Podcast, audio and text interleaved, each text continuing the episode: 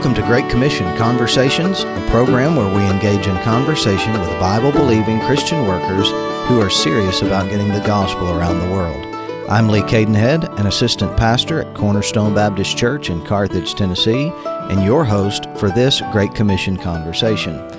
Bible believers are appropriately wary when it comes to humanitarian projects. The failed hopes of the social gospel and the gradual mission shift that happens in virtually every major parachurch and denominational humanitarian outreach only serves to reinforce our biblically informed reservations about humanitarian efforts. Strictly speaking, humanitarianism is not missions, and in many cases, a humanitarian focus can be a hindrance to the spread of the gospel. However, the objectives of biblical missions and the cause of meeting the temporal physical needs of individuals and communities do align on occasion, and I think that's precisely the case with Baptist drillers. My guest today is missionary Jason Russell. Brother Russell has served the last 20 years in the western province of Papua New Guinea, a very remote, rural, underdeveloped part of the world for sure. He went to this uttermost part of the earth as a city boy from San Diego, California, and he went to win sinners, train leaders, and establish churches. He's been able to do these very things extensively over the last two decades, but in the course of his missionary service, God has committed to him some tools, we might say some humanitarian tools, that have proved extremely effective in facilitating the more pressing spiritual objectives for which he and his family went to New Guinea to accomplish. With that introduction, let's get into the conversation. Brother Russell, I want to talk to you today about Baptist drillers and how that's opened some doors for ministry there in the western province of Papua New Guinea. But I think it's it's important, uh, however, in in understanding what you're doing there with Baptist drillers to lay a foundation of what you really went to New Guinea to accomplish. Uh, it wasn't primarily to um, to mill wood or to drill water bores. It was to win people and train men and start churches. So if you if you don't mind, take us back to 1998 and your first trip to to Papua New Guinea and how the Lord burdened your heart to go there as a missionary. Sure. Well, I was in high school back in um, well, back up a little more to 1994. We had a missionary come to our church, um, missionary John Gray, and he talked about visiting your missionaries, and that really started the the burden. I don't know, even know if it was a burden, but the interest in my heart uh, I knew God had called me to preach. I didn't know where I'd be preaching, but uh, so I took that first trip uh, for two months in uh, June, July of 1994, and God used that to call me into ministry in Papua New Guinea. So wow. I then took a trip.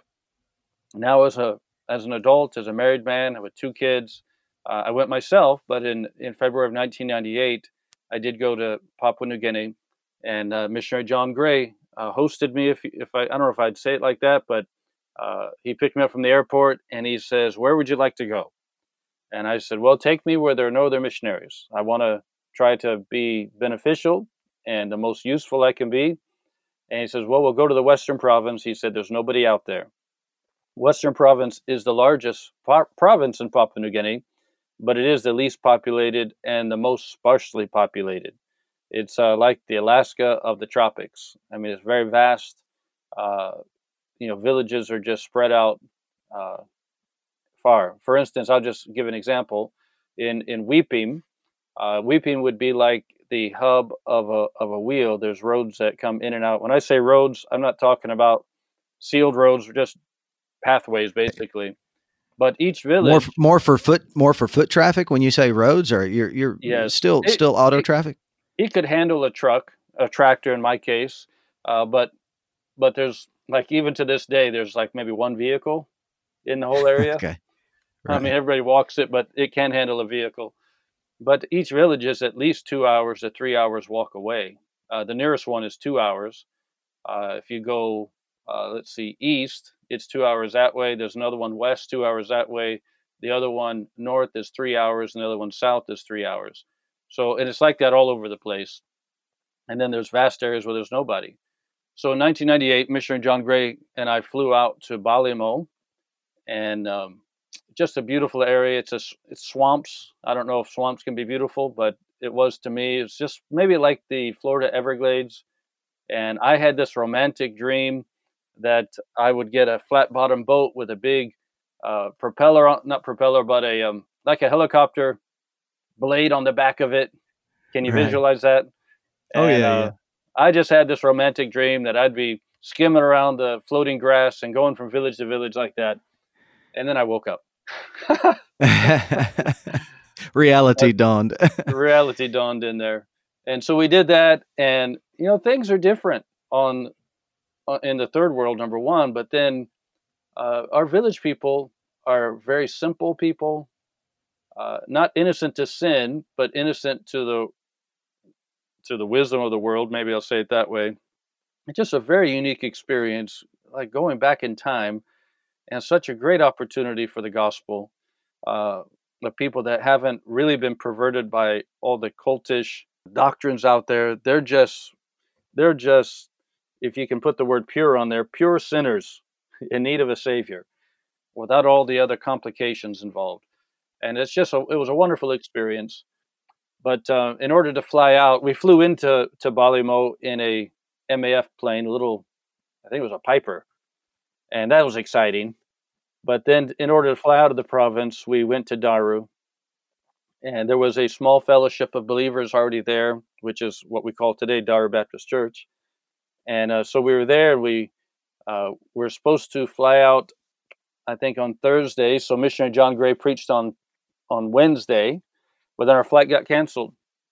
And I was able to preach right there in Daru in February of 1998, and not knowing that I'd be returning back to those same people and uh, trying to uh, build a church uh, from that small body of believers there, fellowship of believers. Yeah. Well, when you when you transitioned to the field of New Guinea, you, you it was you initially, if I recall, you had your heart set on returning to Balimo, and it took it took some time to to adjust to uh, the Lord's seemed seemed like He sort of hedged you in and and and to get you to Daru. So uh, yeah, how, how did how did that work? That's sometimes can be frustrating for a for a first term missionary with That's with right. big plans transitioning to a field and um and and things not going as as planned right Big plans indeed characterized me. I had I had buildings drawn. I mean, you know, I had buildings drawn. I had landscapes all put out. I had Bible school buildings, dormitories, you know, all of it. I had it all ready. And so I was making trips to Balimo and I'd identified some land. I'd actually obtained a license to occupy that portion of land. But um, when I went to get it all finalized, the lands department in Daru uh, said what I had done was illegal. And I was like, whoa. And it all went full stop right there. I found what you would think would be an enemy in the system, and he happened to be the boss. Uh, and so it wasn't going to go anywhere. At that same time, the the brother who was looking after that fellowship in Daru uh, was from Balimo. He was an older man, and he wanted to go back to Balimo. In other words, he wanted to leave Daru and go back home to to his place. The missionary who helped uh, get the Dar Baptist Fellowship Baptist Church started, he wanted me to go to Daru, and I said, "No, no, I'm going to Balimo." And I was stubborn like that a few times. In the end, but in the end, uh, as you said, being hedged, I, I just couldn't get the land. And without land, what can you do? But we did have a portion of land in Daru already, and so then then we made plans to uh, transition to Daru. Uh, we had raised money already or saved money for a house, and so we bought all this building material and had it shipped, and uh, preparing to begin our ministry in the Western Province, right there in the capital. Which, looking back, I mean, I can see the supreme wisdom of God in not putting me in a very remote location to start with, but I needed to form these contacts in uh, in that setting of the capital to get to know uh, the the heads of departments. You know, in many places in the world, and Papua New Guinea is like this. You know, unfortunately, it's not what you know, but who you know, and you you, you have to get to know these people and I came in, I was coming in like a Westerner and I said, Well, I got I'm gonna get this land, I'm gonna do this, I'm gonna do that. And that's when I got that full stop from that head of the lands department. Basically, he was basically he was telling me that's not how we do it here. And so as a result of getting to Daru, we've made those contacts, uh, began to understand how the system works, the government works, and God has opened many doors as a result of that. Amen. Land, land is an is a curious issue in a place like New Guinea. Anyway, that that would be probably an interesting topic of discussion. As long as you've been in the country, you probably have a, a few stories, uh, interesting stories about um, uh, about taking claim to to land and how property is understood in that part of the world uh, without pursuing that, Daru is the capital of the Western Province. So when you went there full time, what year was that, and and what were the conditions like when we when we think capital? I mean, Nashville, Tennessee, or or what what were the conditions like in Daru? So Daru is an island. It's uh it's two miles in diameter, five square miles total. It's two miles off of the coast of the main island of New Guinea, of Papua New Guinea uh, but it is the government head, as you're talking about. There are there are streets that were paved back in the late '90s or mid '90s. Uh, so there are there are streets and corners. There's no stoplights or stop signs. There's nothing like that. Uh, very small. But we made we made our plans. My commitment uh, with Missionary John Gray was was complete, and so we made plans to move to Daru in May of 2001 and we'd already purchased building materials and we're having it shipped in. And so I'd gone, of course, to Daru to make sure we had a place to stay while we built. And I thought we had an agreement with uh, a family to rent a, a small house. And this small house had a toilet that could flush. You know, that was important to my wife. That's a big deal. Yeah. Yeah. but when we landed, when we landed there in May of 2001, the men, a few of the men, uh, said, "Oh, missionary, sorry, that house is no good." And I'm thinking, what's no good about it? They basically had a disagreement relationally with those people, and they canceled. So now I I arrive with my family, and now we have no place to stay. And so I dropped my family off uh, at the church, which is only maybe 300 yards from the airport. All right, so we're not talking very very far distant. We might have even walked. I don't remember. But I left my family there at the church. They were having a small uh, get together, food, you know, type of thing. And myself and the men went trying to find somewhere to stay. And we finally found somewhere that would rent to us. It was up on uh, on wood posts, basically, and it had let's see, it had three rooms in it. It had a a living room, which they call a lounge, a kitchen, dining room type thing, and a bedroom.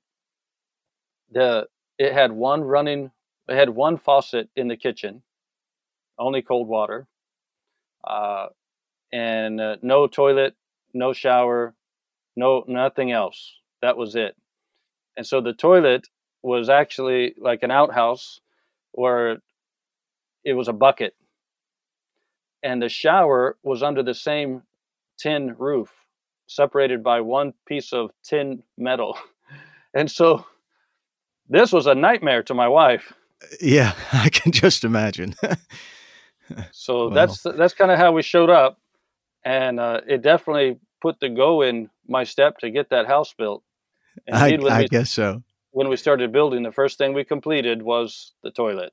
Make sure yeah, that worked. Yeah.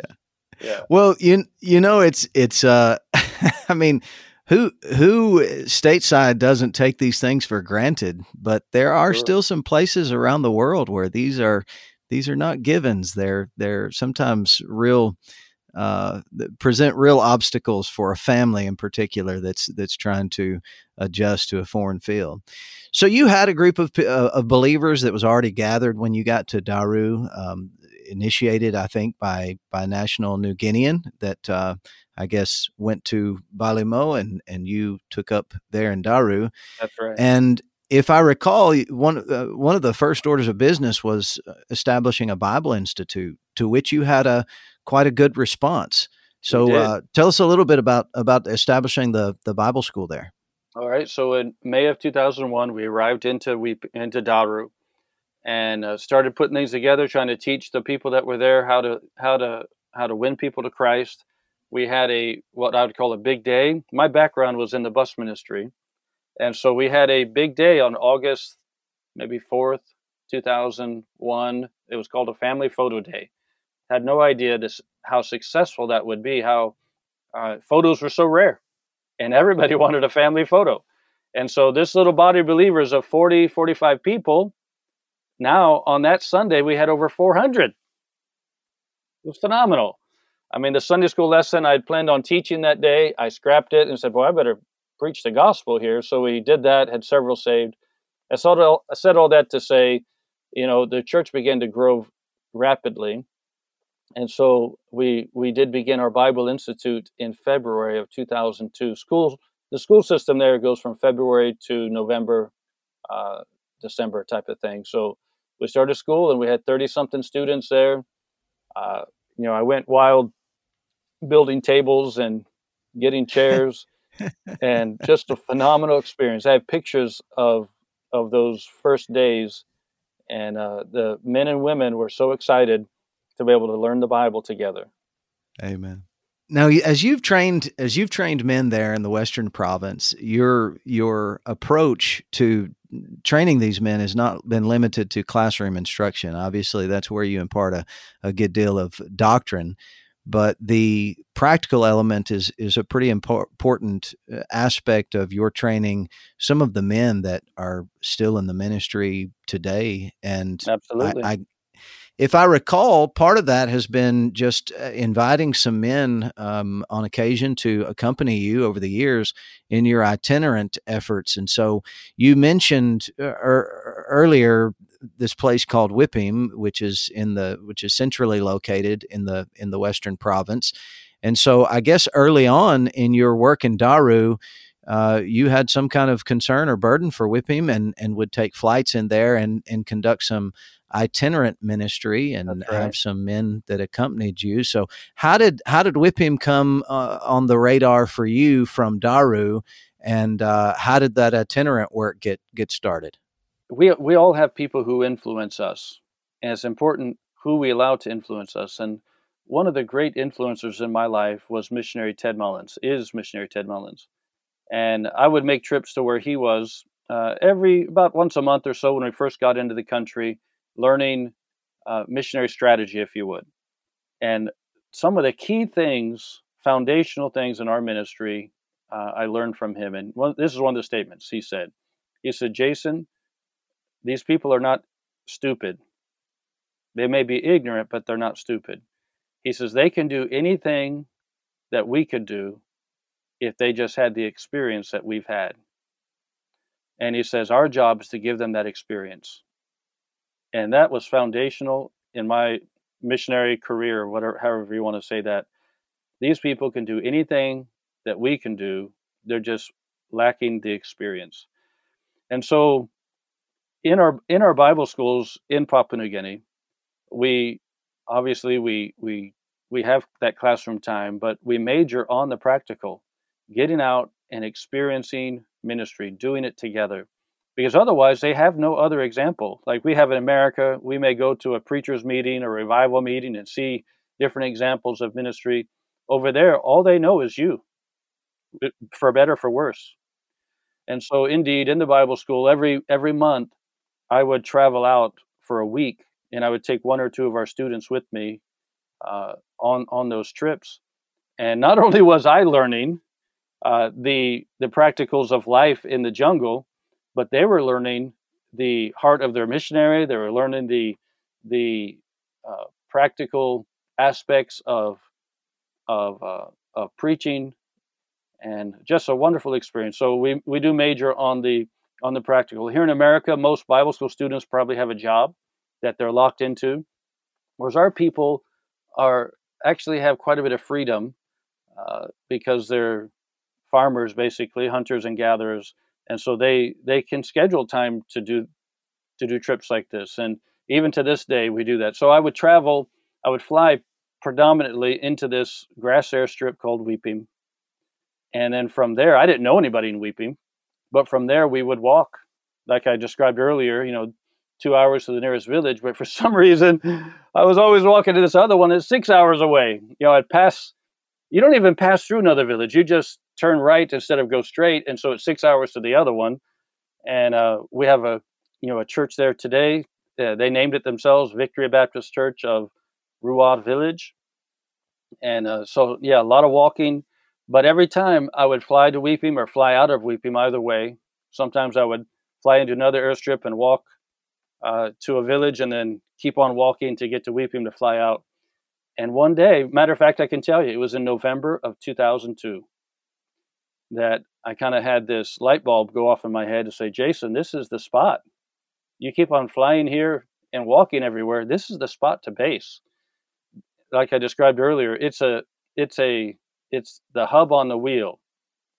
And it's a place of going and coming. And when we look in scripture and see the strategy of the apostle Paul, he went to places where the roads were coming and going. So that I believe the idea is that he would preach like in Philippi, and then because of that road, those people who got saved were going to go back to wherever they came from and spread the message. And uh, and that's that's been our strategy right there. And so, because of that, you eventually uh, relo- relocated you and your family to Wipim uh, and and established the Wipim Baptist Church. Uh, I guess that it. was around 2005. Is that right? 2005, yes, sir. And I suppose if if Daru was was um, if Daru was fairly primitive for, by by our American standards, Wipim would would be even more so. Uh, totally being off the road system and totally so totally primitive. Yeah. It was yeah. planned according to the government plans to become the new headquarters for the district. The district headquarters was supposed to move from Daru to Wipim. And I didn't know this when the Lord spoke to me in that November of 2002. I discovered it later. But uh, these government offices and such were going to be moving, houses were going to be established. And the Lord just really lined it up. And that was all going to be happening in 2005. And so we basically went in first with our sawmill and tractor and all this building material uh, from to, to transport from the river to Wipim, which is 40 kilometers, about 20 miles, uh, with tractor and trailer and all that stuff. And um, so we we went up first. Here's an interesting side point here: the shipping company was being hired by the government to take all of their materials in, but they'd never been before. And so when I had approached them earlier on, they they said, "Well, we've got to make a reconnaissance trip up there, so we'll just take your stuff for free, uh, just so we can go look at it, see see what it's yeah. like." I thought that was Amen. a great idea. yeah, I guess so. yeah. Yeah. Well, you mentioned you mentioned taking a sawmill in. So one of the things I did want to ask you about the about the sawmill, you um, you obtained a sawmill, and th- this is how you produce the the building materials to construct your home and uh, the the church building, some Sunday school buildings, and so forth. Um, uh, was that uh, had that been done in that area before in Wipim? Never, never uh, in the past, everything was basically carried, literally carried, carried in uh, to build. There's a there's a school building there. There was a school building, and there was a health center, and everything that came in was carried by hand. I mean, every every two by four, every nail packet, everything and you've had occasion to to utilize that sawmill to to be a blessing to some other missionaries as well as to to the community locally there since it's it was really the only way to produce um, quality building materials. You're, you're, exactly right. In daru it was very expensive to get building materials to the island and to Wipim it was going to be doubly so because you had to keep going and even track it, truck and tractor it in. So we got the idea of the sawmill uh, and we raised money for that on our first furlough, and churches really responded well. Your church there in in Tennessee, I believe, participated in that, and yeah, so we we brought this brought this sawmill in. It was going to be a win win really for for us and for the people. They've got trees surrounding them, but are useless because they're too big to do anything with, and so we basically would pay them for their trees, uh, and and you know we'd get we'd get lumber. We'd get timber to build with. And so the people are very happy, very excited that we were there and very accommodating. And it was just an ex- definitely an exciting time as we milled timber. Mind you, brother, I'm from San Diego, from a big city. Before I went to the mission field, I worked in an office on a computer. Uh, I knew nothing about sawmilling. Uh, I didn't even know how to use a chainsaw when I bought my first one. You know, I'm pulling on the string, pulling, pulling, pulling, it wouldn't start. Finally, I asked someone, "How do you do this?" And oh, lift that up. Oh, okay. that type of thing. Uh, wow. so it's all, it's all been a learning experience, uh, but to God be the glory. Amen. Well, you uh, in in addition to in addition to having to address the the challenge of reliable and and quality building materials, and and thereby bringing in a sawmill, you also faced another challenge, which which gets to one of the the main subjects that I wanted to speak with you about today, and that is the the critical water shortages that you and the people there in Wipim faced. So tell us about how you dealt with that difficulty and how it led eventually to the formation of Baptist Drillers. Sure. So when we went to Wipim, uh, we knew there were there's no government services, there's no power, water, you know, any utilities type of thing, and so we brought two 3,000 gallon water tanks in to collect rainwater, and trusting that that would be enough. And we we found that you know during the rainy season you have an abundance. I mean the tanks are overflowing, but and that that really lasts about four months, and so for the rest the next eight months, it will dwindle, dwindle, dwindle down to where it won't rain for about three months. No rain for three months, and everything gets dry and fires and all that. And our first year we had no idea what to expect uh, we thought, you know, boy, it's raining all this time. Certainly everything's going to be fine. But then we found it wasn't. And we had to make a decision. Okay, are we going to flush that rainwater down the toilet or are we going to drain that wash machine every time? And we discovered we couldn't do that. And we set up gray water systems where we could water our fruit trees and water our garden with the gray water but sometimes we'd have to reuse our laundry water three or four times. Uh, you know, the only water we we use or drink, of course, is rainwater, and so we it was just a very critical time. And as a result of that, I began doing some research about uh, well drilling.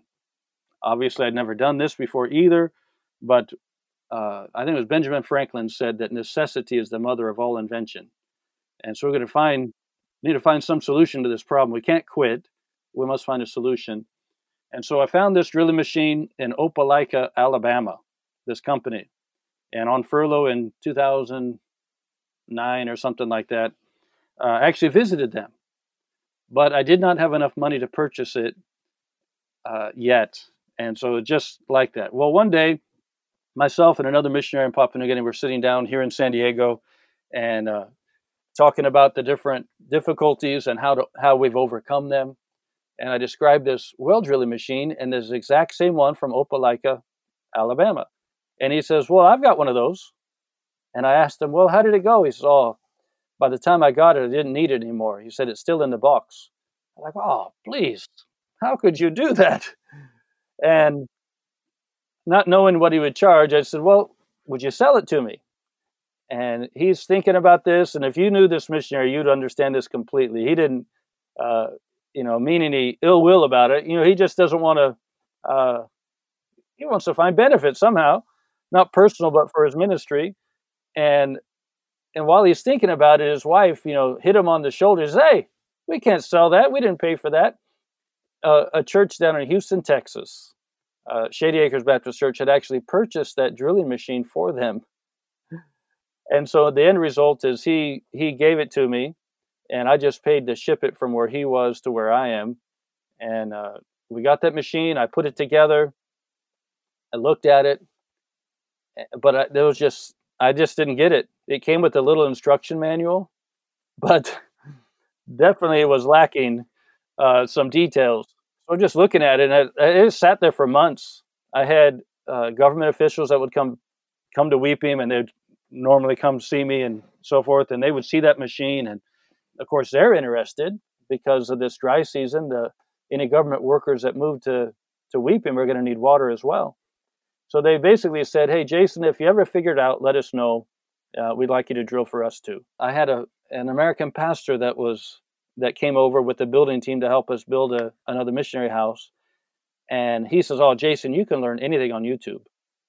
And so that's exactly what he did. He came back to the states. He YouTubed it learned a few things, asked some people questions, and and he called me back and said, "Hey, Jason, we can do it." wow, how about that? And, and that's how we got to drill our first water bore. And we we drilled three, and we found water each time. The government was so excited. Of course, we were excited. It takes a lot of the pressure off, the stress off of living in in the bush, and and it's just been marvelous on the physical yeah. side. When when you were when you were here at Cornerstone uh, earlier this year and showed a video of of one of the wells that you dug, I, I really was brought to tears. I, I could not help but remember reading about John Paton sinking a well on the island of Aniwa. And I, I, don't know if you're familiar with that story. It is a powerful, powerful story. And I know that you have uh, that you've pursued this because of its benefits for ministry. Obviously, I mean, water is is something. It's it's life. a necessity. Of, it's an absolute necessity of life. But tell how how has well drilling opened ministry doors? And I I especially want you to to take the time to tell us about the the Katawa Village story and and the door the Lord opened for you to to drill there.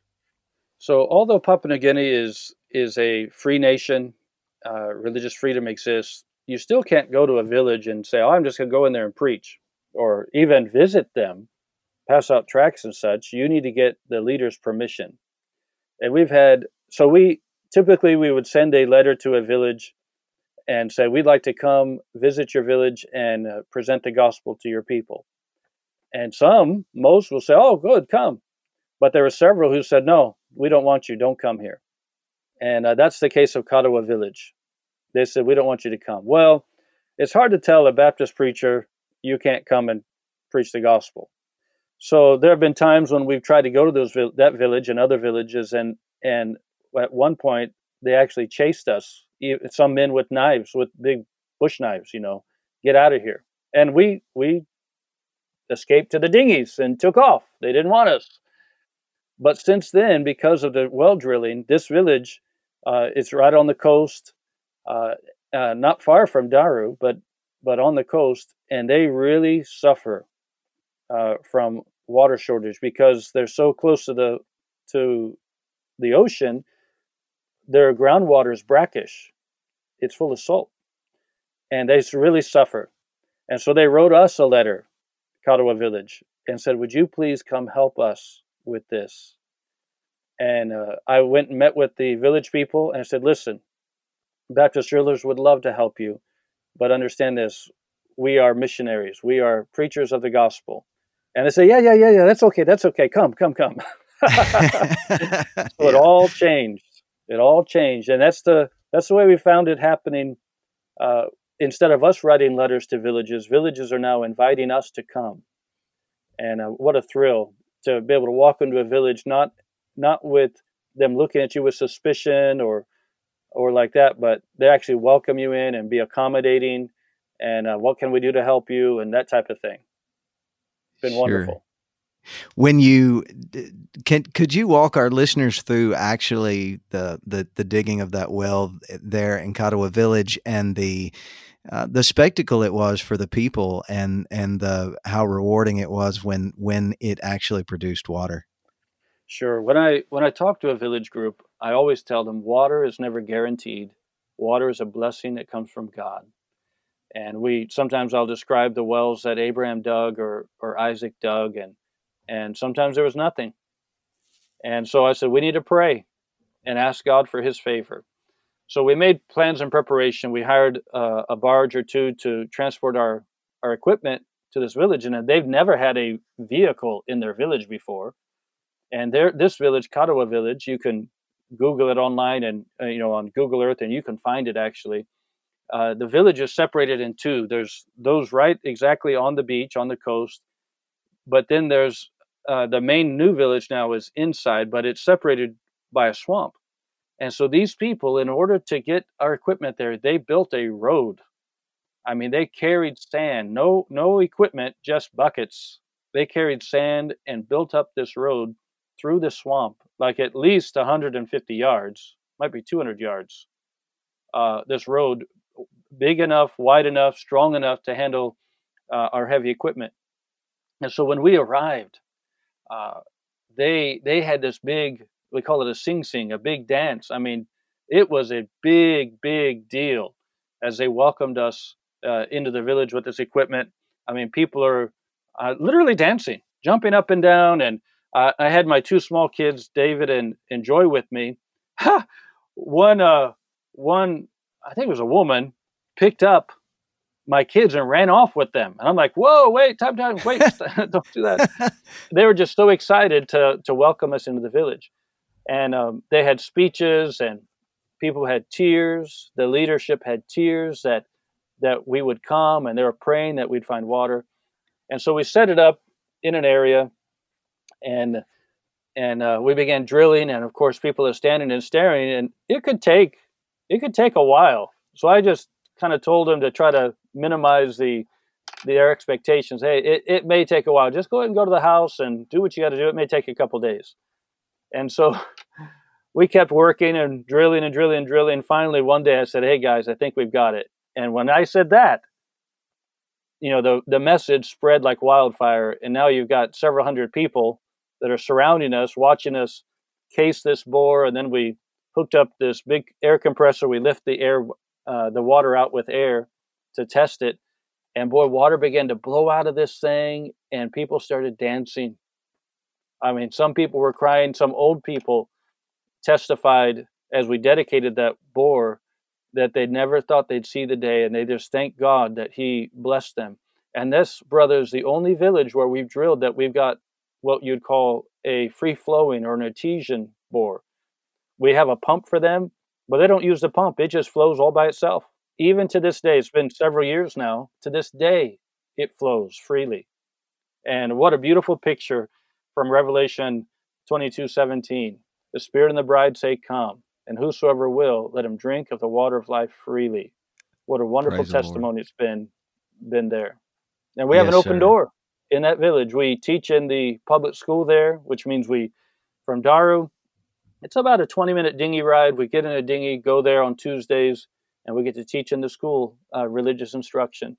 And by God's grace, we're going to have a church there. Amen. Amen. It's amazing. The the I guess slogan or the motto of Baptist Drillers, if I'm not mistaken, is for the furtherance of the gospel. And the uh, these humanitarian projects, if I can call them that, they they can be they can be so effective in opening doors and um, in softening hearts but tackling these kind of projects, it comes with some it, there there are challenges as well, and and it can become a drain on time and resources that may otherwise be allocated toward the the main thing because the main That's thing right, is brother. not is not milling uh, wood and it's not drilling wells You're, it's preaching the right. gospel and it's teaching truth so what do you think is the relationship between gospel ministry and the improvement of living conditions among the people and and how do you how do you as a missionary try to balance these things? It, that is a great struggle, brother. There have been times when I'm out in the hot sun and I'm drilling and I see two Mormon missionaries walk by with their materials. I'm thinking, man, what am I doing here? But you know, missions, brother, is it's a long-term investment. It's not just for today; it's for future generations. I I, I call myself a church planter. Uh, as a church planter, obviously we're wanting to win souls for Christ, but as a church planter, we're wanting to reach souls through generations. Do you know right. what I'm saying? Sure. It's just sure. not. I just don't want to reach this man. I want. I want this man's family to be able to be reached all the way to his grandkids and great grandkids and that's the that's what a church will do. And so with that i i have to keep my mind that i'm investing here. I'm investing for the long haul. And how do we keep the balance of it? One we put it on our on our slogan our logo for the furtherance of the gospel. Uh, baptist drillers uh, we we get contracts by the government. Sometimes we drill for free sometimes uh, the government or whatever entity will pay us to drill. And we've made it a principle that we tithe from the top of every project, not from the bottom or what's left over or the profit. No, if a project is going to cost $50,000 to do, we're going to tithe from the top. And so that tithe obviously goes into the gospel ministry. And uh, that's one way we keep the main thing the main thing. We while we're while we're drilling, drilling can be real boring, brother. I mean, if you're stuck on hard rock, you're just you're just sitting there. It could be hours that you're just on that rock. And so our, our men know that when things are grinding, and they know normally normally the first few hours there's lots of movement going on, but then it's going to get to a place where we're just going to sit on this rock for some hours. And so our guys know that they can they take their gospel tracks out, they've got their Bibles, and people are always watching us. And so then they move through the crowds and sit down with people. I've got pictures of our men leading people to Christ from people who are simply watching us. And so we try to keep the main thing the main thing. Whenever we do that, of course, is in the finance. We want to make sure that uh, this is not this is not a profiteering thing. This we have long range goals with this. So Baptist drillers, if I could uh, even expand on that, uh, the dinghy, the the boats that we use to go out on outreach were purchased by Baptist drillers. The generator, big generators that run the church property and the radio station, Bible FM Western, was purchased by Baptist drillers. Uh, you know, whenever we're doing this Bible distribution ministry where we have open doors into every village, Baptist drillers pays for the fuel of all that. And so if it wasn't for the vision of Baptist drillers, we would still to this day be greatly hindered. And so one of the biggest things to put it in a nutshell to keep the main thing the main thing is we make sure that that our mo- motto and motivation is for the furtherance of the gospel. That that is a blessing. I and that's that's it's God's using that in in multiple ways, as you point out. It's meeting a need that is that is real for the people and uh, that's pressing for the people. At the same time that it's self sustaining and it's and it's uh, re, it's producing some resources that are going back into the spiritual element of the ministry, which is why you're there, getting the gospel out, be it through, be it through the itinerant evangelism that requires taking a taking a, ding, a dinghy down, you know, downstream or or up right. the coast to evangelize, right. or getting a, a new tower up for Bible FM and exactly. getting the getting the gospel across the radio airwaves, and um, it's. Uh, another another element of this and i think that you've already i think you've already spoken to it but um, there are government contracts involved. If if you were not doing this on the ground, eventually somebody else would be. Now that's not that's not necessarily a reason to do anything just because somebody else would be, but the fact that you can meet a need and and they're able to pay for the the services that you provide um, that is entirely appropriate. It's the the idea is not to one one of the challenges sometimes i think with with these humanitarian efforts is if if we're not careful it will produce a, a, an unhealthy sense of entitlement among the people that we're trying to help. And uh, generating that sense of entitlement is is not helpful and to be able to work closely with the government protects your interests for operating there long term. Um, and it they have they have the resources to put into meeting some of these needs. So uh, you, as you put it earlier, it's a it's a win win. Really, really exciting to see.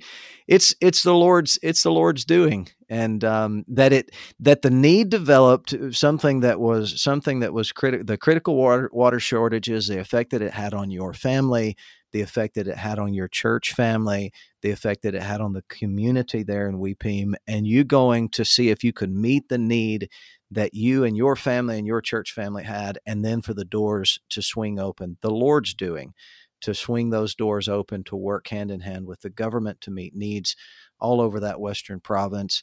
Uh, just really, it's it's really exciting. It's not like you it's not like you bought a uh, bought a drilling machine and said and went around to churches and said, "I'm going to go, I'm going to go to New Guinea and and uh, try drilling water bores." No, you you went to win souls, plant churches, train men, and then the Lord uh, showed you a need that you could that you could communicate with. One quick testimony by a teacher at the Wipim Primary School. After we had drilled there and uh, got water and and put in a solar pump and tanks and all this stuff, he said, "Pastor, he says, You brought us the gospel years ago, and that helped us spiritually.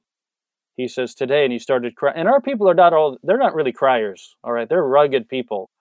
But he got teary eyed and he said, But Pastor, today you brought us water. Now, I didn't bring them water, but you know what I'm saying.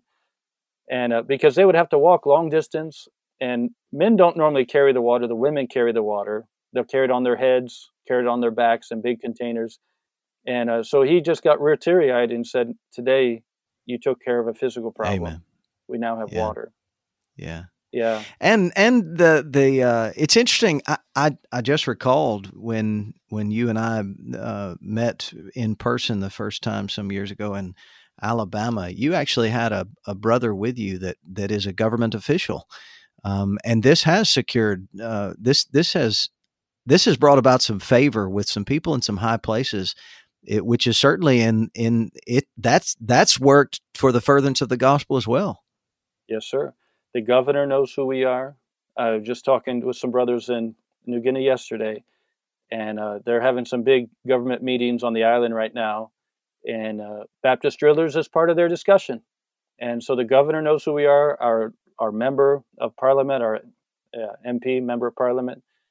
Uh, and we have a good testimony with them. They know that we're not for profit. Uh, they know that we're there for the people. I've been in New Guinea now 20 years, and uh, I'm not there for the short time. The testimony is clear that uh, we love our people and we want to meet their spiritual need, but also understand there is a physical side that they have need as well. And this is one area that we can also help in. Well, you you made mention just a moment ago, and I did want to before we wind up the conversation, I wanted to ask you also about the radio effort. That's another tool that you've used with good effect to get the word of God out in the Western Province. So uh, why?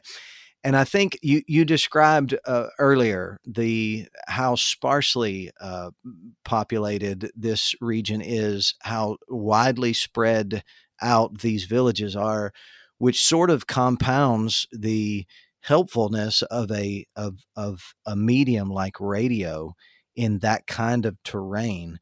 So, uh, what's been the progress so far in bringing Bible FM to your prov- to your province? And and I, I happen to know you've got uh, an even bigger vision for this e- for this effort in the near future. So, tell us about that. We do.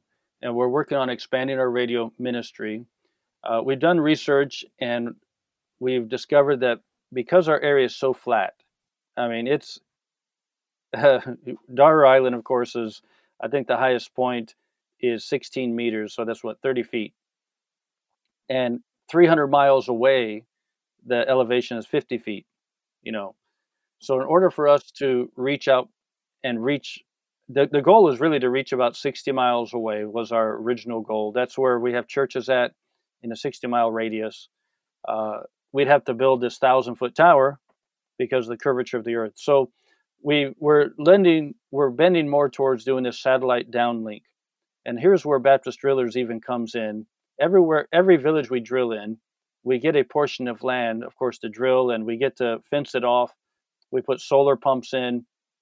And with these solar pumps uh, solar the dream and the vision is to be able to uh, uh, put up a transmitter right there down satellite downlink from our radio station there in daru and uh, be able to reach out to the surrounding communities using uh, using satellite. Isn't that amazing? We're talking about in the jungles of New Guinea having satellite radio and uh, be able to reach our people because our people are so spread out. Uh, you know, it's hard to get to visit them, and every Christian needs Christian fellowship. And through radio waves, we can do that. I mean, they can tune in and hear amazing Bible preaching they can hear great programs they can hear great music and their spirit and their soul can be uh, can be energized and revived and and be challenged to be soul winners themselves. And i mean the radio ministry is only limited by the signal. It's not limited by how in an impact they can have. But if we can get the signal to them our people will listen our people will grow and the gospel will will go radio's amazing Yeah, yeah, and I and and I really really believe that that there are certain places around the world where I think that radio is particularly effective, and uh, I think New Guinea would be a place like that, and just the the potential for Bible FM in in especially given the the terrain as it is. That is really exciting. And I, I mean, I, it, pro- probably you couldn't have foreseen how Baptist drillers would would eh, fit hand in hand with the expansion of Bible FM. But it, it, once again, it's just the Lord's doing. it's the Lord's doing. Back in 2014, Baptist drillers paid for half of the of the setup. Our church, the, the church itself, paid for the other half, but Baptist drillers put a big chunk of money in. And if we hadn't, you know, if Baptist drillers wasn't there, I don't know how any of these things would be happening. We'd be having to go to, I guess, all the American churches and say, "Please help us." Uh, but instead, we can we can work and labor in country, and uh, and see the Lord provide in this way. Well, it is a uh, it is a joy to look and see how the how the Lord has been at work over the last twenty years as you've labored in New Guinea in the Western Province. And Brother Russell, I sure appreciate you what you're what you're doing for the Lord there in New Guinea. How the Lord's using you uh, to to win souls, plant churches, uh, produce good Christian content that goes all over the Western Province by radio airwaves and uh, now drilling wells and, and the fantastic doors that have been open unto you through Baptist drillers. So thanks so much, Brother Russell, for the for the conversation and for what you're doing for the Lord there in the western province of New Guinea. I appreciate you sitting down with us today. Thank you for giving me the chance to share these thoughts and hopefully encourage others to get involved in missions and dream big and let God uh, take control, move you this way, that way, which way and I had no idea that that I had no idea that I'd be milling timber or drilling wells or any of these things. But the Lord knew, and He's made a way. There are a number of really helpful takeaways from this conversation with Brother Jason Russell. I appreciate the method of training and discipleship that Brother Russell described employing in those early days of going in and out of Wipim, and which he continues to employ even with the work of Baptist drillers. I also noticed that this model of discipleship, if we could call it that, was something that he was encouraged to adopt from a veteran missionary, Brother Ted Mullins. And of course, this is after Brother Russell had been provoked and encouraged by the ministry of missionary John Gray. I think these are great examples of discipleship begetting discipleship. Perhaps you caught some of the examples of God's provision for the Russell's ministry over the years, from housing to shipping to a drilling machine to the expertise to learn how to use the drilling machine. And this provision involved national brethren, American churches, and fellow missionaries. Among the most valuable observations to be gleaned from this interview has to do with the manner in which Baptist drillers developed. As Brother Russell commented at the close of our conversation, he had no idea that he would be milling wood or drilling water bores when he went to Papua New Guinea. That's because he didn't go to New Guinea to mill wood and drill wells. He went to win souls and disciple believers and plant churches.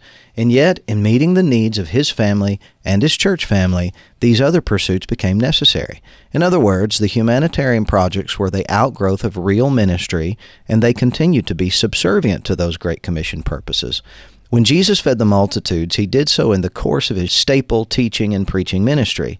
The miraculous works of Christ were never exclusively humanitarian in nature. Very often, his mighty works served to confirm his messianic credentials or teach his followers some important spiritual lesson. But when the miraculous works no longer served the spiritual mission, they were discontinued. Whenever Baptist drillers or any other physical needs based outreach ceases to be for the furtherance of the gospel, its usefulness in missions will have ended.